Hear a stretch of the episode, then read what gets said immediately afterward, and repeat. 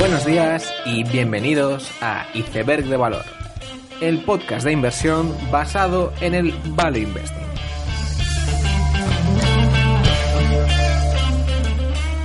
Bienvenidos los seguidores de Carl Icahn, bienvenidos a Iceberg de Valor. Esta semana se han vuelto a publicar los principales indicadores macroeconómicos en Estados Unidos y una vez más los datos han sorprendido positivamente casi en todos los apartados. Las aplicaciones a hipotecas suben, el crecimiento del PIB aumenta, el gasto discrecional también aumenta y el número de desempleados disminuye. Parece que Estados Unidos sigue su ritmo de crucero de los últimos años, desafiando casi a todos los pronósticos. Hace no tanto parecía que el mundo se iba a acabar con la inversión de la curva de tipos y ahora, pues sin embargo, parece que todo va de maravilla. Esto un poco ejemplifica la dificultad de acertar con las predicciones macroeconómicas o al menos el de basar una estrategia de inversión coherente siempre en esos datos. Esta semana también se anunciaba que Viagogo compraba StubHub a eBay por 4.000 millones. La web de entradas había sido comprada por 10 veces menos en 2007 y a ella se le había sumado hace relativamente poco Ticketbiz, que es una startup de Bilbao que se dedicaba a coordinar la compraventa de entradas entre usuarios.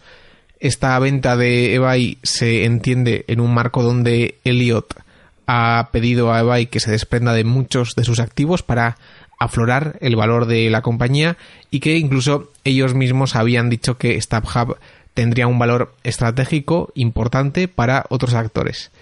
eBay es una compañía con muchos problemas para crecer, pero muchas de sus divisiones, especialmente las de clasificados, tienen un gran valor, incluso hoy en día. Junto a esta adquisición también se dio hace unas semanas la compra de Tiffany's por parte de LVMH y de la extensión Honey por parte de PayPal. En general, no estamos en la época más prolífica de adquisiciones, de empresas cotizadas al menos, pero todavía se dan algunas operaciones de M&A. Durante esta semana también se publicaba la S1 de Muscle Maker Grill. Recordar que el S1 se trata de un documento para la salida a bolsa de compañías en Estados Unidos y esta vez se trataba de una cadena de comida rápida llamada Muscle Maker Grill que se enorgullece de poder ofrecer comida rápida sana a sus clientes. Además de esto hay que tener en cuenta que se trata de una salida a bolsa de tipo Regulation A+, y estas salidas a bolsa suelen ser pues más baratas que las IPOs normales y eso hace que ciertas empresas pequeñas tengan que recurrir a estos métodos. Sin embargo, basta con mirar los precedentes de las antiguas REGS A+ para ver que casi todas han sido un desastre absoluto. En este caso también me atrevería a decir que la salida a bolsa de Muscle Maker Grill va a ser un desastre aún más grande y la verdad es que da igual por donde mires esa S1 y la empresa en general que es imposible ver un atisbo de esperanza. Tiene ventas que se reducen, comparables también se están reduciendo y unas salidas de flujo de caja constante. Y quizás lo peor de todo es que en esta salida a bolsa absolutamente todos los insiders están vendiendo sus acciones, es decir, todos están vendiendo todas sus acciones. La empresa sale con una valoración, en principio, de unos 50 millones, pero es difícil enfocar la empresa de alguna forma para que valga más que cero. En estos casos, lo único que me viene a la cabeza que pueden estar pensando estas personas es vamos a hacer de esta bancarrota una OPV. En relación a esto, quería insistir en la importancia de fijarse en cómo sale una empresa a cotizar. Es normal pensar que esto es un aspecto irrelevante de una compañía. Después de todo, tú analizas una empresa y cómo haya salido a cotizar, pues en principio debería dar igual. Sin embargo, no da igual. Si la mayoría de las REGS van a cero, es por algo. Significa que hay menos control y que muchas empresas lo utilizarán para colocar acciones e inversores retail. Si la mayoría de las SPACs van a cero es porque son vehículos que no tienen incentivos alineados y que se ven obligados a hacer una puja lo más alta posible por empresas privadas que luego tienen que salir muy endeudadas a cotizar. En todas ellas existe cierta intención de colocar acciones a inversores retail. Y por eso, si una empresa sale a cotizar en el MAB, en el AIM británico o en el TSXV canadiense, el pensamiento inicial debería ser el de recelo, ya que son aquellas parcelas del mercado donde más engaños se encuentra uno. Por eso mismo también, cuando empresas de estas parcelas, entre comillas, tan peligrosas, pues no son un desastre, las rentabilidades que uno puede esperar son muy buenas. Pero en general, hacer una cesta de cortos de los REGS Plus y SPACs, incluyendo, como no, a Virgin Galactic de Chamad Palihapitiya, pues creo que puede salir bastante bien. En el área de automoción, Daimler anunciaba que iba a haber despidos de unos 10.000 trabajadores por la dificultad que está suponiendo transicionar al vehículo eléctrico, y esto ha sido una continuación de la noticia de que Audi se desharía de 9.000 puestos de empleo en Alemania. Al mismo tiempo, y casi en un universo paralelo, Tesla presentaba el Cybertruck, el pickup con forma de triángulo. Es difícil encontrar unos actores cuya realidad sea tan diferente en una misma industria como las marcas de coches alemanas y Tesla. En el ámbito español se ha publicado la sentencia sobre el régimen laboral de Glovo y sus riders. Aunque la anterior sentencia sobre este tema decía que los Glovers eran autónomos, el Tribunal Superior de Justicia de Madrid ha decretado que esos riders no son autónomos y que deberían trabajar en modalidad de trabajador de cuenta ajena. Al parecer, pues el juzgado hacía una analogía con los mensajeros de los años 80, cuya situación, en el sentido de que el vehículo para desplazarse lo aportaban los propios mensajeros, era similar. Es importante seguir este tipo de sentencia, ya que hay dilemas similares en muchas de las jurisdicciones mundiales. En California, por ejemplo, ahora mismo está ocurriendo exactamente el mismo problema. Y esto es muy importante porque si hubiera una ola de sentencias similares a esta, muchas de las empresas nuevas basadas en la economía on demand quedarían afectadas. Uber, Lyft, Glovo, GrabHub y un largo etcétera.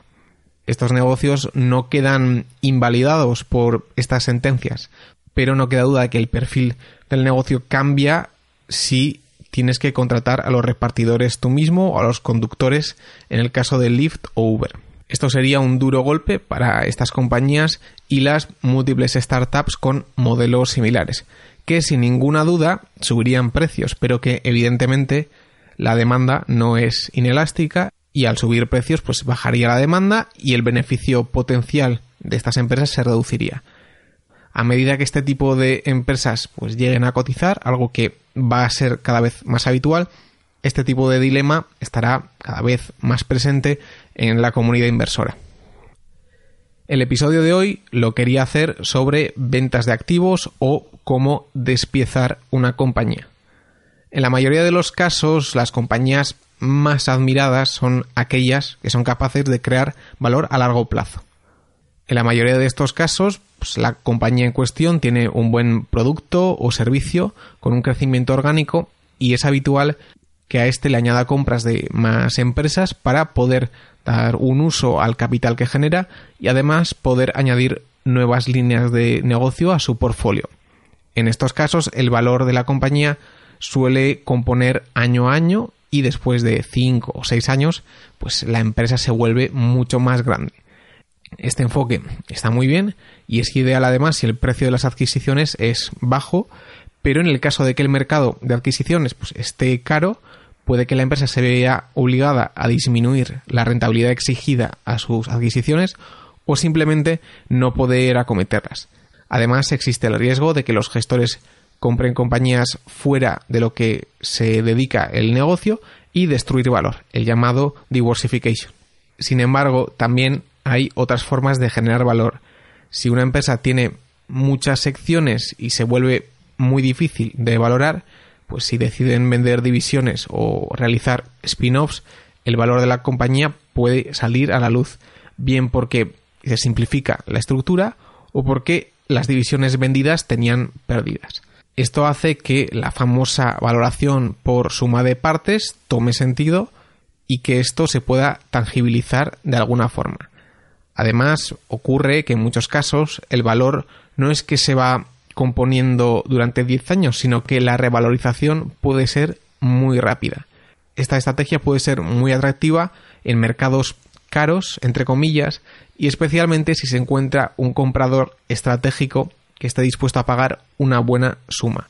Evidentemente, cuando tienes una división que te genera pérdidas y lastra tu valoración y consigues venderla ya no por cero, sino por una suma positiva, esto hace que tu valoración suba por los dos lados, por aumento de beneficios y por la caja que te han dado.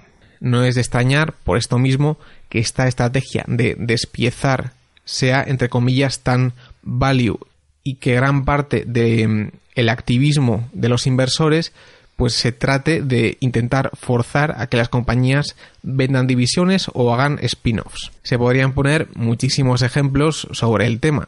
En los últimos años, uno de los más conocidos ha sido Fiat. Dentro de Fiat, originalmente existían Ferrari, CNH, Magneti Marelli, Comau y la propia Fiat Chrysler. Sabiendo que es una empresa del sector automoción, pues es difícil que tenga una valoración alta y Sergio pues despiezó Fiat, originalmente separando CNH, posteriormente Ferrari, después vendieron Magneti Marelli a KKR y Comau todavía creo que no la han vendido, pero tienen intención de venderla.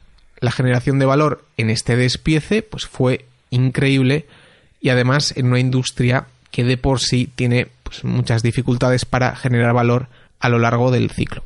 Incluso en las acciones de activistas más recientes, pues la filosofía no es muy diferente. Si tomamos la presentación de Dan Loeb sobre Sony, vemos cómo él pues, subdivide la compañía en sus divisiones para que quede claro el descuento de holding que se le aplica. Tienen Sony Entertainment, que es la compañía de videojuegos, Sony Music, la discográfica, Sony Pictures, el estudio cinematográfico, Sony Semiconductores, Sony Electronics y Sony Financials. Muchos de estos negocios son de una gran calidad, pero al ser agrupados por un mismo holding no suelen recibir la valoración que, entre comillas, se merecen. En la medida que estos activistas pues, tengan éxito en desagrupar estos segmentos, pues, lo más probable es que el valor de Sony aflore. Como he dicho, en estos casos la generación de valor suele ser espectacular cuando sale bien. Y no es de extrañar que haya tanto activista buscando esto mismo. Pero quizás la creación de valor puede ser incluso más espectacular si la empresa en cuestión es pequeña y poco seguida. Yo diría que una empresa grande, pues uno puede ir anticipando los movimientos corporativos a medida que ocurren. Sin embargo, estos movimientos suelen ser mucho más inesperados en una empresa pequeña, dando lugar a revalorizaciones muy grandes en muy poco tiempo. Si nos vamos a una ex nanocap llamada Augean, vemos un proceso similar. Augean es una empresa que se dedicaba y todavía se dedica a la gestión de residuos en varios campos. Originalmente tenían una división de energía y construcción donde se tratan desechos y cenizas de estas áreas, otra división de tratamiento de residuos radiactivos, otra industrial donde se recuperaba energía de la basura, además de proveer limpieza a estos sectores, otra división con una incineradora y finalmente una división de decommissioning en el Mar del Norte. Aunque la temática de todas estas divisiones era similar, al tener tantas áreas, pues hacía más complejo el estudio de la compañía. En 2018, Augean era una compañía de unos 30 millones de capitalización y unos 10 millones de deuda. Aunque venía creciendo en ventas, había hecho algunas adquisiciones que no acababan de salir bien y la compañía estaba bastante penalizada al haber decrecido beneficios. Por lo tanto, pues una compañía de 85 millones de ventas, 30 de capitalización, adquisiciones que no funcionan, creciendo y con unos retornos mediocres en una industria que está lejos de levantar pasiones. La compañía tenía 6 millones de EBIT, lo cual hacía que estuviera muy barata, pero hay que entender que sobre ella pues, pesaba la espada de Damocles en el sentido de que la Hacienda británica les había alertado que no habían pagado los impuestos correspondientes y que serían sancionados. La compañía dijo después que había pagado todos sus impuestos y que la acusación no tenía sentido. Se puede entender cómo entre el problema con las adquisiciones y la sanción administrativa, pues la negatividad hacia la compañía era muy grande. A partir de 2017, la empresa decide realizar un plan estratégico para reducir costes y deshacerse de las divisiones que no eran rentables. Al año siguiente lleva a cabo esta reducción de costes y además vende una división que generaba pérdidas por 4 millones y una planta por 2,2. Es decir, dos secciones que lastraban la valoración se venden por 6 millones en una empresa que estaba valorada en 30. Posteriormente venderían otra planta por más de 3 millones. Es decir, unas ventas totales de 10 millones solo por las divisiones malas. Entre tanto, en 2018 pues ya pasaron de 6 millones de EBIT a 12 y en esta primera mitad, en el 2019, ya han llegado a los 12 de todo el 2018. Entre tanto, la Hacienda británica pues, les ha puesto una multa máxima de 4 millones que ellos intentarán que sea cero, por lo que ese riesgo también está acotado. Como uno se podría imaginar, esa minúscula compañía de gestión de residuos de 30 millones que estaba a 30 peniques, pues está ahora a 175 peniques en un periodo menor de 2 años. La imagen que tiene el mercado sobre la compañía ha cambiado completamente sin que pues la empresa haya cambiado mucho a lo que se dedica. Un caso claro de éxito. Un segundo caso de despieces en nanocaps es Electron. Primero decir que Electron llegó a mi atención porque un oyente me avisó de que había una tender offer a 65 peniques en una acción que estaba a 55, en la que iba a quedar una empresa de software de monitorización y muchísima caja. Esa tender fue el viernes anterior y la compañía ahora se llama Checkit en vez de Electron. Un caso curioso en el que queda claro que la tender no era para nada tampoco dinero gratis. Pero volviendo al tema del capítulo, el caso de Electron era similar a Augean en varios aspectos. Electron había adquirido empresas, de hecho muchas más que Augean, pero habían salido mal la mayoría de ellas, haciendo que la acción perdía un 90% de su valor. ¿Qué hacía Electron? Originalmente, llamada Bulgin, hacían conectores con este mismo nombre y habían adquirido todo tipo de empresas alrededor de los conectores. Sensores, instrumentación óptica, fabricación industrial y un largo etcétera.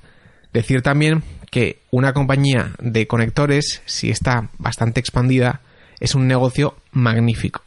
Es un elemento crucial de bajo coste, tiene grandes costes de cambios y casi tiene un modelo similar al de una cuchilla de afeitar. Y si no, que se lo pregunten a Amphenol. Por lo tanto, los conectores Bulgin era un negocio de gran calidad, pero debido a las múltiples adquisiciones, la empresa pues estaba en un break-even y decreciendo. En 2015, la acción estaba a 5 peniques con un market cap de 8 millones y una deuda de 2, después de una ampliación de capital. Los conectores tenían 25 millones de ventas y casi 3 de EBIT. El área de instrumentación tenía 18,5 de ventas y menos 0,5 de EBIT, y la parte de software 0,2 de ventas y menos 0,7 de EBIT. Por mucho que estuvieran pues en break-even o incluso con beneficio operativo positivo, el negocio de conectores todo el mundo sabía que era al menos bueno y quizás muy bueno.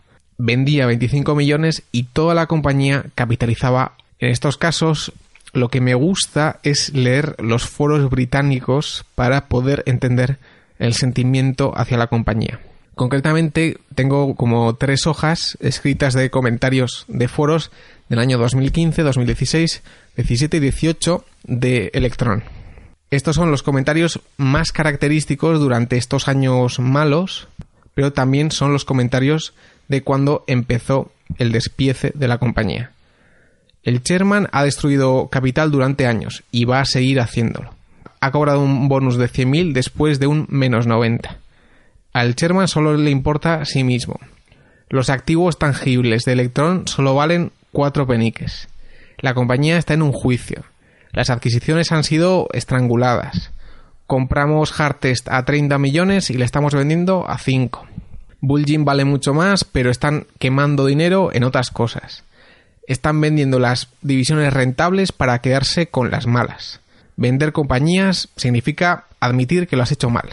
Y así un largo etcétera. Estos eran los comentarios típicos y de bastante consenso, de hecho. Entre tanto, la compañía vendió muchas de sus divisiones. En octubre de 2015 vendieron Agar por 2,3 millones. En 2016 empieza la racionalización de costes en Bulgin. En 2016, septiembre, venden Carnation por 0,23 millones. En diciembre de 2016 venden Wallace por 0,3 millones. En marzo de 2017 venden Digitron por 0,3 millones. 2017, octubre, venden Shin Instruments por 1,1.